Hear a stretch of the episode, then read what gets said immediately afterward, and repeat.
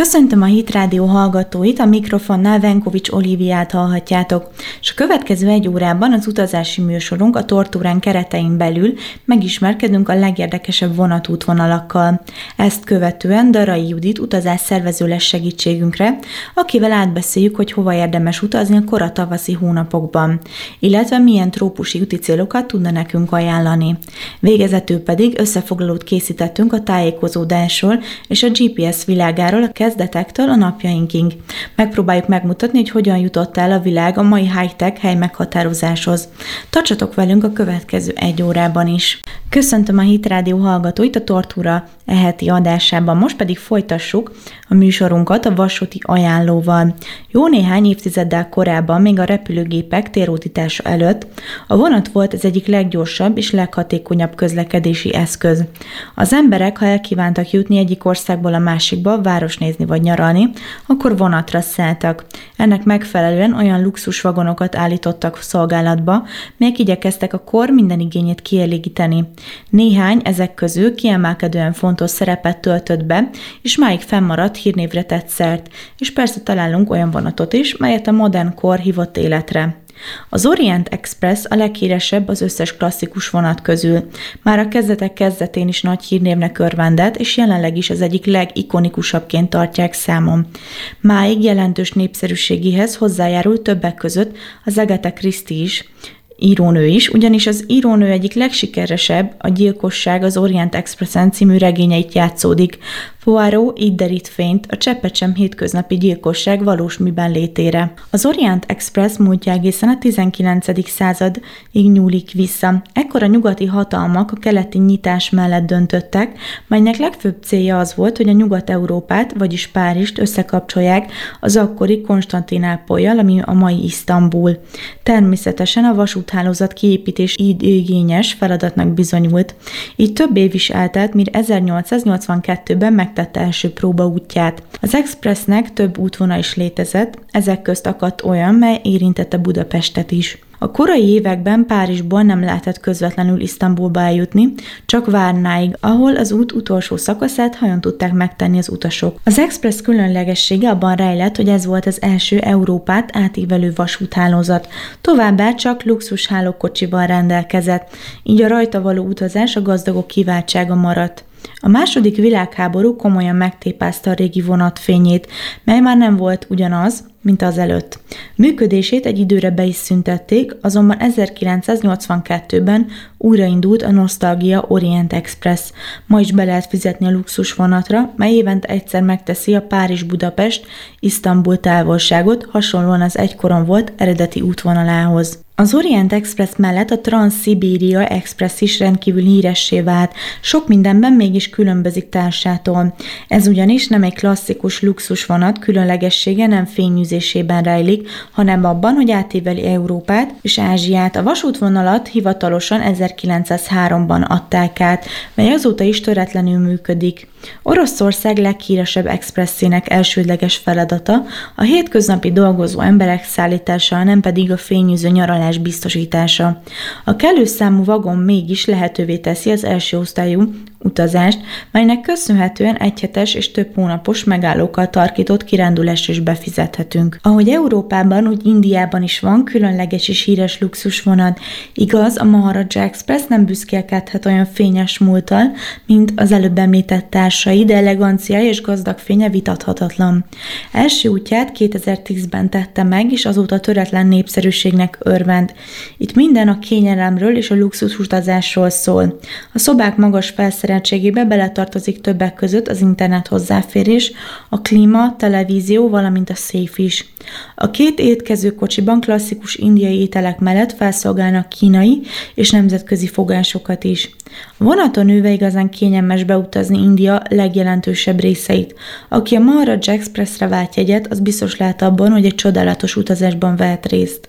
Miközben panoráma ablakon át figyeli az elsuhanó tájat. A vonatok jelentősége már a sajnos jelentősen csökken, azonban ezek az expresszek máig híven őrzik egy letűnőben lévő kor elegáns csillogását, és olyan ráérős, a részletekre rácsodálkozós utazás biztosíthatnak számunkra, amit a többi utazási mód épp gyorsasága miatt már nem kínál.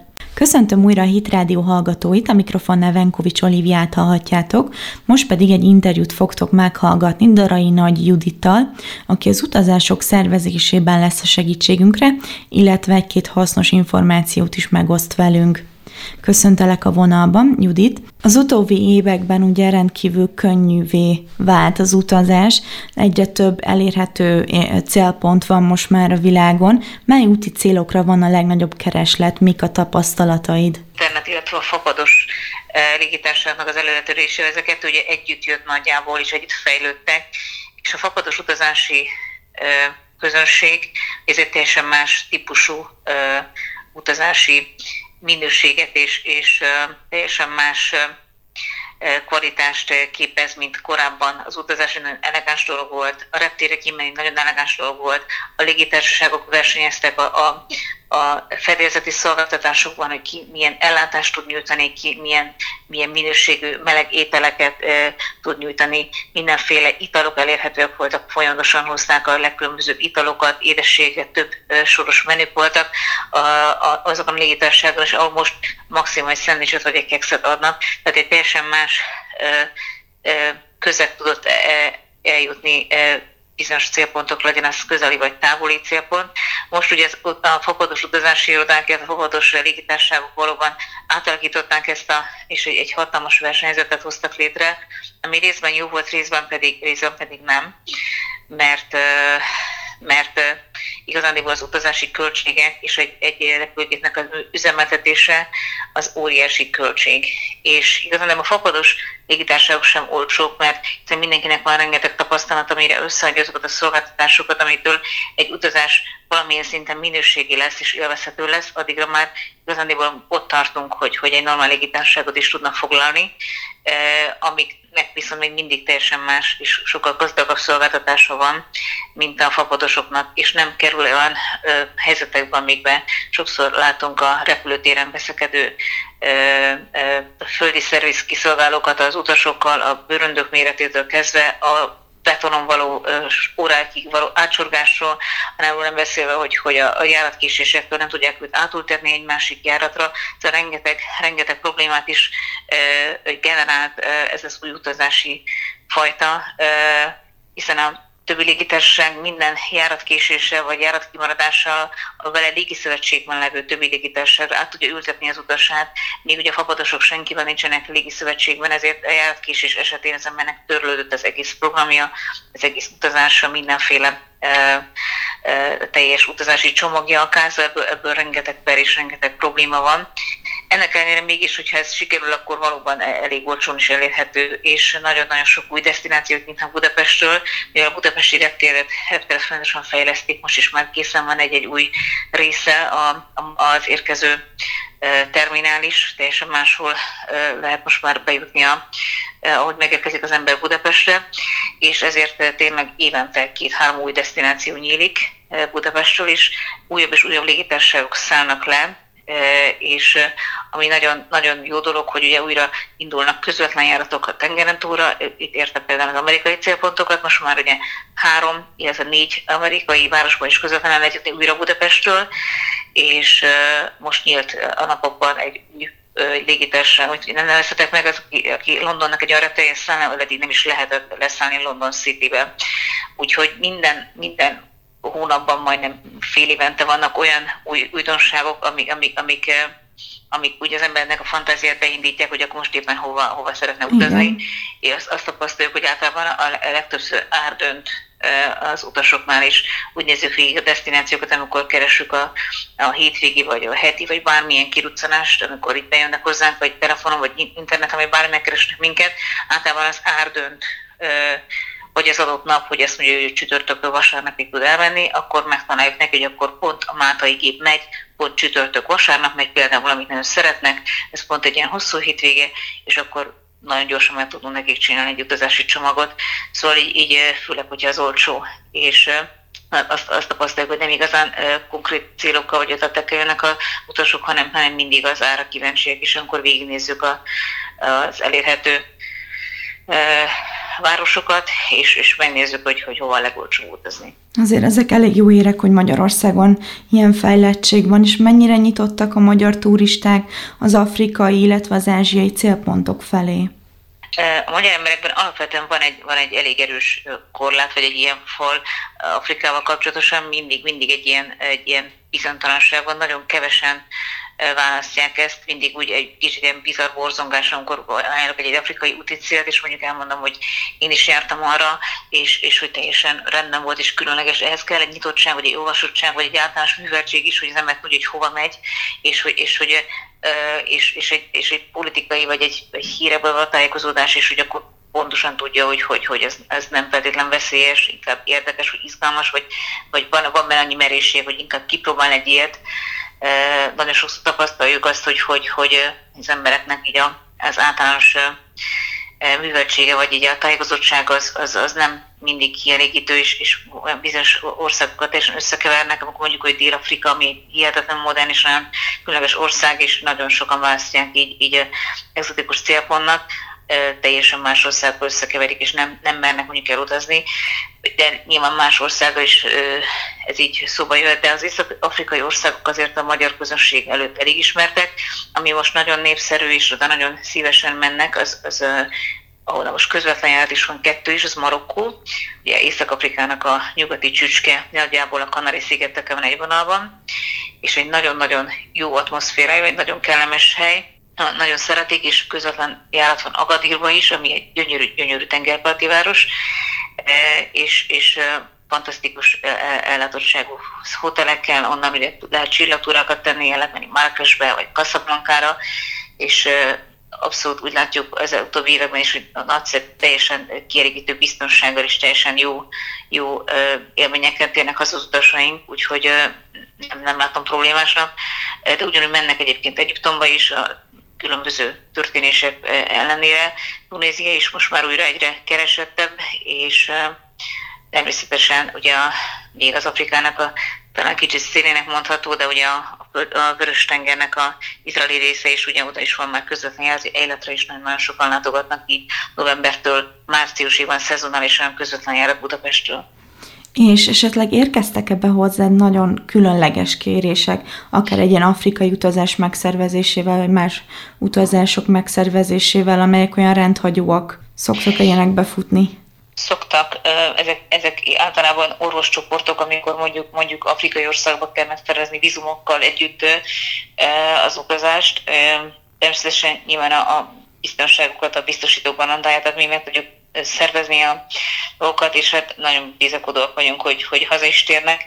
Nyilván kicsit ilyenkor izgatottak vagyunk, amíg, amíg haza nem térnek, de, de természetesen az afrikai országban többször volt már olyan utunk, hogy, hogy, hogy, hogy hogy ezért egy picit aggódtunk végig, illetve ami még szokott lenni gyakran, ami a ázsiai körutaknak a megszervezése, ott is én kifejezetten speciális túrákat keresnek így Vietnámot, Kambodzsával és egyéb apró szigeteket, az malajzés szigeteket összekötő túrákkal, amiket nagyon élvezünk, mert nyilván nekünk is új, és mi is tanulunk ebből, mert nyilván minden szigetet mi se ismerünk, és néha olyan dolgokat keresnek, amiket nem nekünk is fel kell készülni, és meg kell néznünk a csatlakozásokat, és minden lehetőséget olyan legkönnyebben el tudjuk jutatni őket, úgyhogy nekünk is vannak minden nap kihívásaink, meg vannak olyanokat, amiket kedvenceink, amiket nagyon szívesen szervezünk, és mindig nagyon jó visszajelzések vannak, úgyhogy azt gondolom, hogy utazni nagyon jó, és bátran lehet utazni, mert gyakorlatilag nincs a világnak olyan pontja, ahol ne lehetne most így eljutni sokkal, sokkal gyorsabban, mint mondjuk tíz évvel ezelőtt. És milyen célpontokat tanácsolnál esetleg Európán belül a következő egy-két hónapra, amikor még belföldön annyira nem jó az idő, hogy kirándulni lehessen, vagy még kicsit olyan változékony, kiszámíthatatlan, vannak esetleg olyan célpontok most Európában, amit érdemes ilyenkor megnézni? Ez ahova, ahova gyorsan el lehet jutni, és, és ez mert ugye nem akarnak sokat utazni, hogy, hogy mondjuk egy hosszú hétvégére is ne az utazással menjen el egy fél nap. Ami, amit már említettem is, ugye Málta egy nagyon jó célpont, ebből két, két óra hosszú menetidő, és ott már azért elég kellemes tavaszias idő van, olyan 15-20 fok között, és az pont annyival melegebb, amennyivel kellemesebb ott eltölteni mondjuk egy hétvégét, és nagyon-nagyon jó árakon lehet eljutni mind a repülőviszonylatában, mind a, ilyenkor, a, ugye, ugye low season van ilyenkor természetesen, a hotelek is nagyon olcsók, és a transfer is, mivel kicsi a sziget, nagyon gyorsan el lehet jutni taxival, vagy, vagy shuttle buszokkal a, a megfelelő szálláshelyre. Aztán, amit nagyon szeretnék még, ugye ezek az olasz célpontok, nagyon szívesen látogatnak ilyenkor Milánóba, az, az majdnem mindennapos, hogy, hogy Milánó jutokat szerezünk van, vagy olyan járat az églégitársának, hogy hajnali hatkor megy, és este tízkor jön vissza, tehát még akár egy naposra is ki lehet ugrani.